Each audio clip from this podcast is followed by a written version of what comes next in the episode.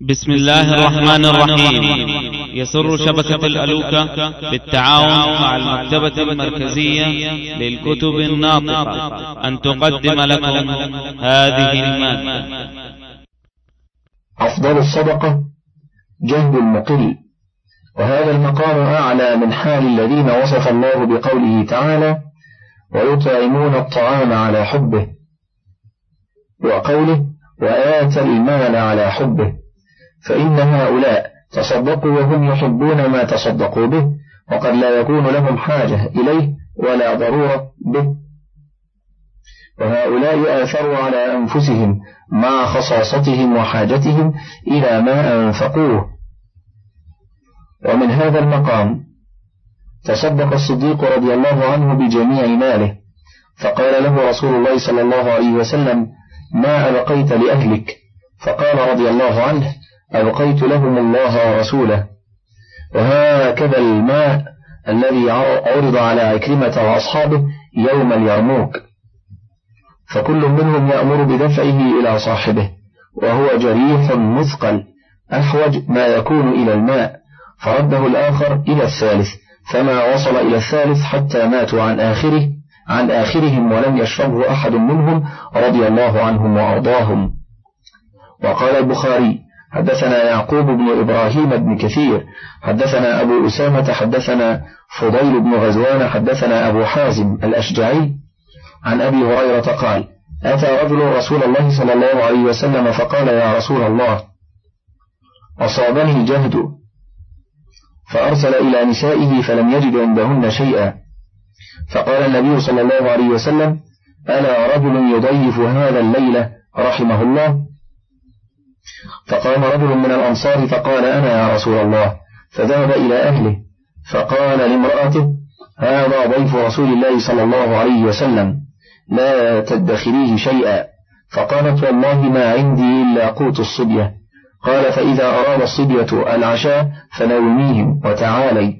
فأطفئ السراج ونطوي بطوننا الليلة ففعلت.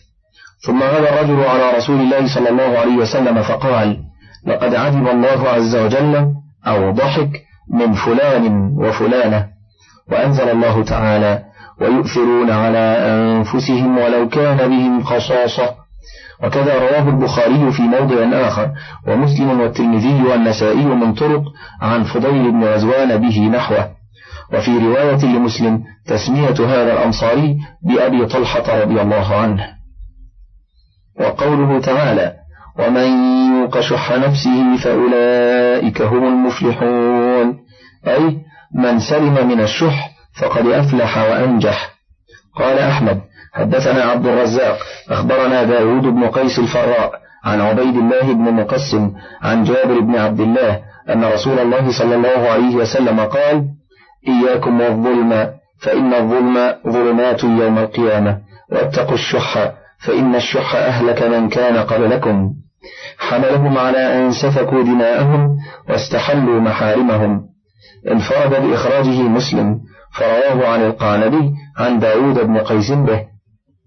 وقال الأعمش وشعبة عن عمرو بن مرة عن عبد الله بن الحارث عن زهير بن الأقمر عن عبد الله بن عمرو قال قال رسول الله صلى الله عليه وسلم اتقوا الظلم فإن الظلم ظلمات يوم القيامة واتقوا الفحش فإن الله لا يحب الفحش ولا التفحش. وإياكم والشح فإنه أهلك من كان قبلكم. أمرهم بالظلم فظلموا وأمرهم بالفجور ففجروا وأمرهم بالقطيعة فقطعوا. ورواه أحمد وأبو داود من طريق شعبة والنسائي من طريق الأعمش كلاهما عن عمرو بن مرة به.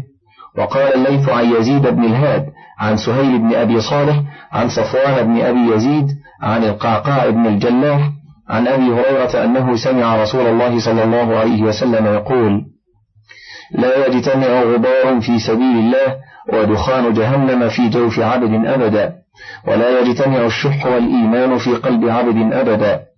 وقال ابن أبي حاتم حدثنا أبي حدثنا عبدة بن سليمان أخبرنا ابن المبارك حدثنا المسعودي عن جامع بن شداد عن الأسود بن هلال قال جاء رجل إلى عبد الله فقال يا أبا عبد, يا أبا عبد الرحمن إني أخاف أن أكون قد هلكت. فقال له عبد الله وما ذاك؟ قال سمعت الله يقول ومن يوق شح نفسه فأولئك هم المفلحون. وأنا رجل شحيح لا أكاد أن أخرج من يدي شيئا. فقال عبد الله ليس ذلك بالشح الذي ذكر الله في القرآن. إنما الشح الذي ذكر الله في القرآن أن تأكل مال أخيك ظلما ولكن ذاك البخل وبئس الشيء البخل. وقال سفيان الثوري عن طارق بن عبد الرحمن عن سعيد بن جبير عن أبي الهياج الأسدي قال كنت أطوف بالبيت. فرأيت رجلا يقول اللهم قني شح نفسي. لا يزيد على ذلك. فقلت له فقال إني إذا أوقيت شح نفسي لم أسرق ولم أزني ولم أفعل. وإذا الرجل عبد الرحمن بن عوف رضي الله عنه. رواه ابن جرير. وقال ابن جرير حدثني محمد بن إسحاق حدثنا سليمان بن عبد الرحمن الدمشقي حدثنا إسماعيل بن عياش حدثنا مجمع بن جارية الأنصاري عن عمه يزيد بن جارية عن أنس بن مالك عن رسول الله صلى الله عليه وسلم قال برئ من الشح من أدى الزكاة وقرى الضيف وأعطى في النائبة. وقوله تعالى والذين جاءوا من بعدهم يقولون ربنا اغفر لنا ربنا اغفر لنا ولإخواننا الذين سبقونا بالإيمان ولا تجعل في قلوبنا غلا للذين آمنوا ربنا إنك رؤوف رحيم. هؤلاء هم القسم الثالث ممن يستحق فقراؤهم من مال الفيء وهم المهاجرون ثم الأنصار ثم التابعون لهم بإحسان كما قال في آية براءة والسابقون الأولون من المهاجرين والأنصار والذين اتبعوهم بإحسان رضي الله عنهم رضي الله عنهم ورضوا عنه. فالتابعون لهم بإحسان هم المتبعون لآثارهم الحسنة وأوصافهم الجميلة الداعون لهم في السر والعلانية.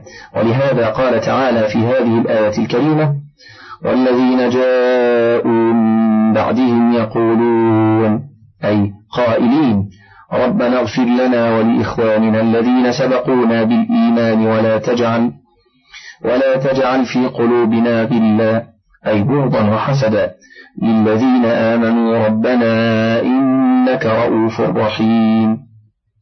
وما أحسن واستنبط الإمام مالك رحمه الله من هذه الآية الكريمة أن الرافضي الذي يسب الصحابة ليس له في مال الفيء نصيب لعدم اتصافه بما مدح الله به هؤلاء في قولهم ربنا اغفر لنا ولإخواننا الذين سبقونا بالإيمان ولا تجعل في قلوبنا غلا للذين آمنوا. ربنا إنك رؤوف رحيم.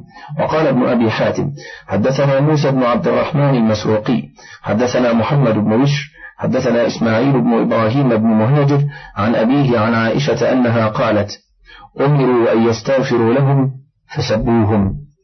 ثم قرأت هذه الآية والذين جاءوا من بعدهم يقولون ربنا اغفر لنا ولإخواننا الذين سبقونا بالإيمان. الآية وقال إسماعيل بن علية عن عبد الملك بن عمير عن مسروق عن عائشة قالت أمرتم بالاستغفار لأصحاب محمد صلى الله عليه وسلم فسبقتموهم. سمعت نبيكم صلى الله عليه وسلم يقول لا تذهب هذه الأمة حتى يلعن آخرها أولها. رواه البغوي. وقال أبو داود حدثنا مسدد حدثنا إسماعيل بن إبراهيم حدثنا أيوب عن الزهري قال قال عمر رضي الله عنه وما أفاء الله على رسوله منهم فما أوجفتم عليه فما أوجفتم عليه من خيل ولا ركاب. قال الزهري قال عمر رضي الله عنه هذه لرسول الله صلى الله عليه وسلم خاصة وقرى أريمة وكذا وكذا مما أفاء الله على رسوله من أهل القرى. فلله وللرسول ولذي القربى واليتامى والمساكين وابن السبيل وللفقراء المهاجرين الذين أخرجوا من ديارهم وأموالهم والذين تبوأوا الدار والإيمان من قبلهم.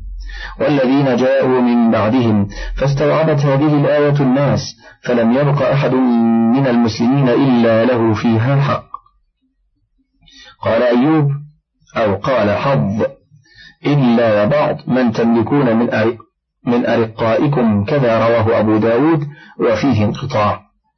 وقال ابن جرير حدثنا عبد الأعلى حدثنا أبو ثور عن معمر عن أيوب عن أكرمة بن خالد عن مالك بن أوس بن الحدثان قال قرأ عمر بن الخطاب إنما الصدقات للفقراء والمساكين حتى بلغ عليم حكيم. ثم قال هذه لهؤلاء. ثم قرأ واعلموا أنما غنمتم من شيء فأن لله خمسه فأن لله خمسه وللرسول ولذي القربى الآية. ثم قال هذه لهؤلاء.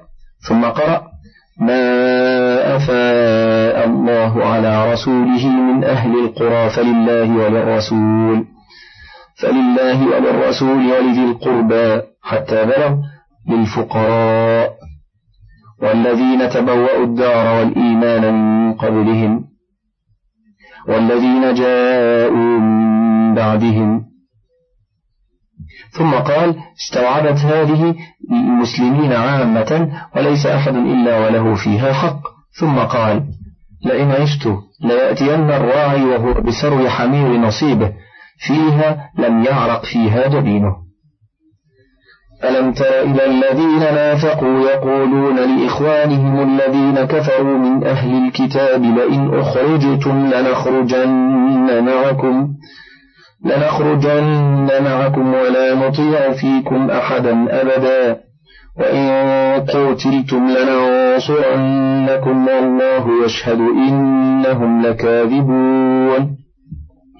لئن أخرجوا لا يخرجون معهم ولئن قوتلوا لا ينصرونهم ولئن نصروهم ليولن الأدبار ثم لا ينصرون لأنتم أشد رهبة في صدورهم من الله ذلك بأنهم قوم لا يفقهون لا يقاتلونكم جميعا إلا في قرى محصنة أو من وراء جدر.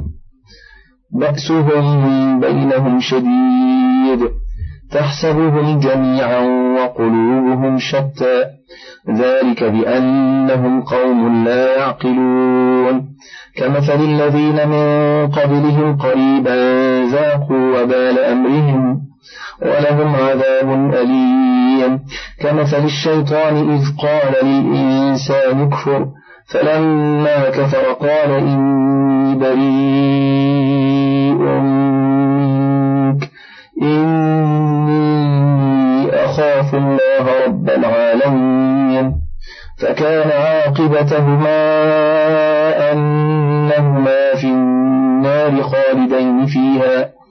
وذلك جزاء الظالمين. يخبر تعالى عن المنافقين كعبد الله بن أبي وأضرابه حين بعثوا إلى يهود بني النضير يعدونهم النصر من أنفسهم. فقال تعالى ألم تر إلى الذين نافقوا يقولون لإخوانهم الذين كفروا من أهل الكتاب لئن أخرجتم لئن أخرجتم لنخرجن معكم ولا نطيع فيكم أحدا أبدا وإن قتلتم لننصرنكم. قال الله تعالى والله يشهد إنهم لكاذبون أي لكاذبون فيما وعدوهم به. إما لأنهم قالوا لهم قولا ومن نيتهم أن لا يفوا لهم به وإما لأنهم لا يقع منهم الذي قالوه. ولهذا قال تعالى ولئن قوتلوا لا ينصرونهم أي لا يقاتلون معهم ولئن نصروهم أي قاتلوا معهم ليولن الأدبار ثم لا ينصرون. وهذه بشارة مستقلة بنفسها ثم قال تعالى لأنتم أشد رهبة في صدورهم من الله أي يخافون منكم أكثر من خوفهم من الله كقوله تعالى إذا فريق منهم يخشون الناس كخشية الله أو أشد خشية. ولهذا قال تعالى ذلك بأنهم قوم لا يفقهون. ثم قال تعالى لا يقاتلونكم جميعا إلا في قرى محصنة أو من وراء جدر. يعني أنهم من جبنهم وهلعهم لا يقدرون على مواجهة جيش الإسلام بالمبارزة والمقابلة بل إما في حصون أو من وراء جدر محاصرين فيقاتلون للدفع عنهم ضرورة. ثم قال تعالى بأسهم بينهم شديد. أي عداوتهم فيما بينهم شديدة كما قال تعالى ويذيق بعضكم بأس بعض. ولهذا قال تعالى تحسبهم جميعا وقلوبهم شتى. أي تراهم مجتمعين فتحسبهم مؤتلفين وهم مختلفون غاية الاختلاف. قال إبراهيم النخعي يعني أهل الكتاب والمنافقين. ذلك بأنهم قوم لا يعقلون. ثم قال تعالى كمثل الذين من قبلهم قريبا ذاقوا وبال أمرهم ولهم عذاب أليم. قال مجاهد والسدي ومقاتل بن حيان يعني كمثل ما أصاب كفار قريش يوم بدر. وقال ابن عباس كمثل الذين من قبلهم يعني يهود بين قينقاع. وكذا قال قتادة ومحمد بن إسحاق وهذا القول أشبه بالصواب فإن يهود بني قينقاع كان رسول الله صلى الله عليه وسلم قد أجلاهم قبل هذا. وقوله تعالى كمثل الشيطان إذ قال للإنسان اكفر فلما كفر قال إني بريء منك. يعني مثل هؤلاء اليهود في اغترارهم بالذين وعدوهم النصر من المنافقين. وقول للمنافقين لهم لئن قتلتم لننصرنكم. ثم لما حقت الحقائق وجد بهم الحصار والقتال تخلوا عنهم وأسلموهم للهلكة. مثالهم في هذا كمثل الشيطان إذ سول للإنسان والعياذ بالله الكفر فإذا دخل فيما سوله له تبرأ منه وتنصر وقال إني أخاف الله رب العالمين. وقد ذكر بعضهم هنا قصة لبعض عباد بني إسرائيل هي كالمثال لهذا المثل. لا أنها المرادة وحدها بالمثل بل هي منه مع غيرها من الوقائع المشاكلة لها. فقال ابن جرير حدثنا خلاد بن أسلم أخبرنا النضر بن شميل أخبرنا شعبة عن أبي إسحاق سمعت عبد الله بن نهيك قال سمعت علي رضي الله عنه يقول إن راهبا تعبد ستين سنة وإن الشيطان أراده فأعياه فعمد إلى امرأة فأجنها ولها إخوة فقال لإخوتها عليكم بهذا القس فيداويها. قال فجاءوا بها إليه فداواها. وكانت عنده. فبينما هو يوما عندها إذ أعجبته فأتاها فحملت فعمد إليها فقتلها فجاء إخوتها. فقال الشيطان للراهب أنا صاحبك إنك أعييتني أنا صنعت هذا بك فأطعني أنجك مما صنعت بك فاسجد لي سجدة.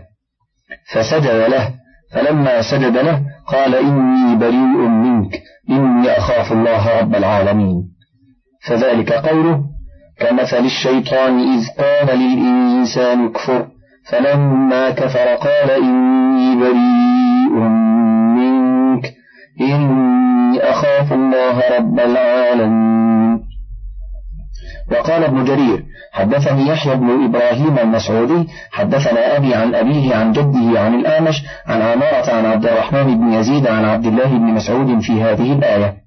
كمثل الشيطان إذ قال للإنسان اكفر فلما كفر قال إني بريء إني أخاف الله رب العالمين. قال كانت امرأة ترعى الغنم وكان لها أربعة إخوة وكانت تأوي بالليل إلى صومعة راهب. قال فنزل الراهب ففجر بها فحملت فأتاه الشيطان فقال له اقتلها ثم ادفنها فإنك رجل مصدق يسمع قولك فقتلها ثم دفنها.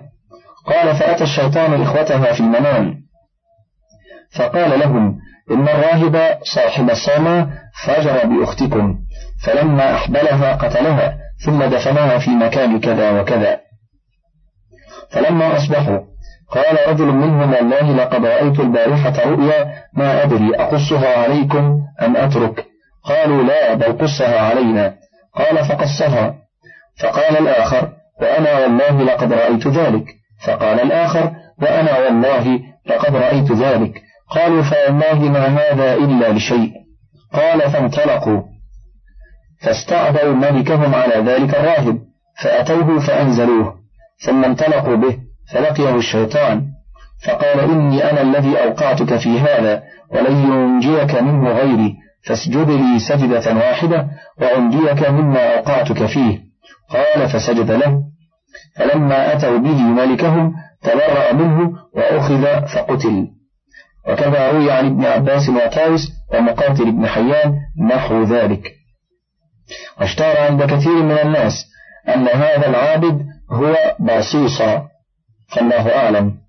وهذه القصة مخالفة لقصة جريج العابد فإن جريجا اتهمته امرأة بغي بنفسها وادعت أن حملها منه ورفعت أمرها إلى ولي الأمر فأمر به فأنزل من صومعته وخربت صومعته وهو يقول ما لكم ما لكم؟ قالوا يا عدو الله فعلت بهذه المرأة كذا وكذا؟ فقال جريج اصبروا. ثم أخذ ابنها وهو صغير جدا. ثم قال يا غلام من أبوك؟ قال أبي الراعي. وكانت قد أمكنته من نفسها فحملت منه. فلما رأى بنو إسرائيل ذلك عظموه كلهم تعظيما بليغا وقالوا نعيد صومعتك من ذهب. قال لا بل أعيدوها من طين كما كانت. وقوله تعالى فكان عاقبتهما أنهما في النار خالدين فيها. أي فكان عاقبة الآمر بالكفر والفاعل له ومصيرهما إلى نار جهنم خالدين فيها. وذلك جزاء الظالمين أي جزاء كل ظالم. يا أيها الذين آمنوا اتقوا الله ولتنظر نفس ما قدمت لغد واتقوا الله. إن الله خبير بما تعملون. ألا تكونوا كالذين نسوا الله فأنساهم أنفسهم؟ أولئك هم الفاسقون.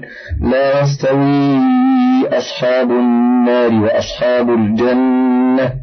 أصحاب الجنة هم الفائزون. قال الإمام أحمد حدثنا محمد بن جعفر حدثنا شعبة عن عون بن أبي جحيفة عن المنذر بن جرير عن أبيه قال كنا عند رسول الله صلى الله عليه وسلم في صدر النهار.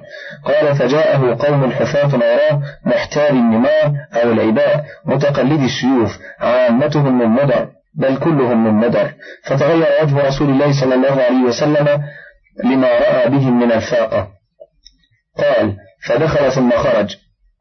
فأمر بلالا فأذن وأقام الصلاة فصلى ثم خطب فقال يا أيها الناس اتقوا ربكم الذي خلقكم من نفس واحدة إلى آخر الآية وقرأ الآية التي في الحشر ولتنظر نفس ما قدمت لغد تصدق رجل من ديناره من درهمه من ثوبه من صاع بره من صاع تمره حتى قال ولو بشق تمرة. قال فجاء رجل من الأنصار بصرة كادت كفه تعجز عنها بل قد عجزت. ثم تتابع الناس حتى رأيت كومين من طعام وثياب حتى رأيت رسول الله صلى الله عليه وسلم يتهلل وجهه كأنه مذهبة. فقال رسول الله صلى الله عليه وسلم من سن في الإسلام سنة حسنة فله أجرها وأجر من عمل بها بعده من غير أن ينقص من أجورهم شيء. ومن سن في الإسلام سنة سيئة كان عليه وزرها ووزر من عمل بها من غير أن ينقص من أوزارهم شيء. انفرد بإخراجه مسلم من حديث شعبة بإسناده مثله فقوله تعالى يا أيها الذين آمنوا اتقوا الله. أمر بتقواه وهو يشمل فعل ما به أمر وترك ما عنه زجر. وقوله تعالى ولتنظر نفس ما قدمت لغد. أي حاسبوا أنفسكم قبل أن تحاسبوا. وانظروا ماذا ادخرتم لأنفسكم من الأعمال الصالحة اليوم معادكم وعرضكم على ربكم. واتقوا الله. تأكيد ثان إن الله خبير بما تعملون.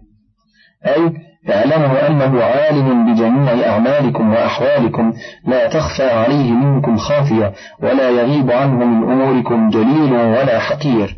وقوله تعالى ولا تكونوا كالذين نسوا الله فأنساهم أنفسهم أي لا تنسوا ذكر الله فينسيكم العمل المصلح لأنفسكم الذي ينفعكم في معادكم فإن الجزاء من جنس العمل. ولهذا قال تعالى أولئك هم الفاسقون.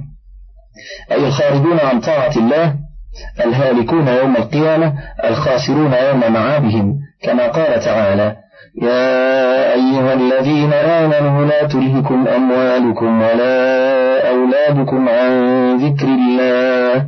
ومن يفعل ذلك فأولئك هم الخاسرون.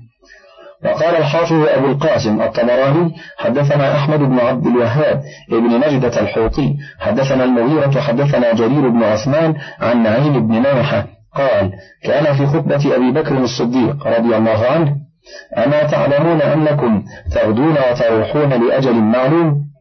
فمن استطاع أن يقضي الأجل وهو في عمل الله عز وجل فليفعل. ولم تنالوا ذلك إلا بالله عز وجل. إن قوما جعلوا آجالهم لغيرهم فنهاكم الله عز وجل أن تكونوا أمثالهم. ولا تكونوا كالذين نسوا الله فأنساهم أنفسهم أين من تعرفون من إخوانكم؟ قدموا على ما قدموا في أيام سلفهم وخلوا بالشقوة والسعادة. أين الجبارون الأولون الذين بنوا المدائن وحصنوها بالحوائط؟ قد صاروا تحت الصخر والآبار. هذا كتاب الله لا تفنى عجائبه. فاستضيئوا منه ليوم ظلمة واستضيئوا بسنائه وبيانه. إن الله تعالى أثنى على زكريا وأهل بيته فقال تعالى إنهم كانوا يسارعون في الخيرات ويدعوننا رغبا ورهبا وكانوا لنا خاشعين. لا خير في قول لا يراد به وجه الله ولا خير في مال لا ينفق في سبيل الله. ولا خير في من يغلب جهله حلمه ولا خير في من يخاف في الله لومة لائم. هذا إسناد جيد ورجاله كلهم ثقات.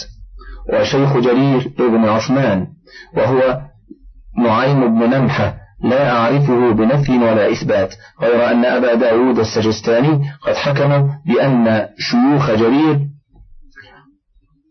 كلهم ثقات.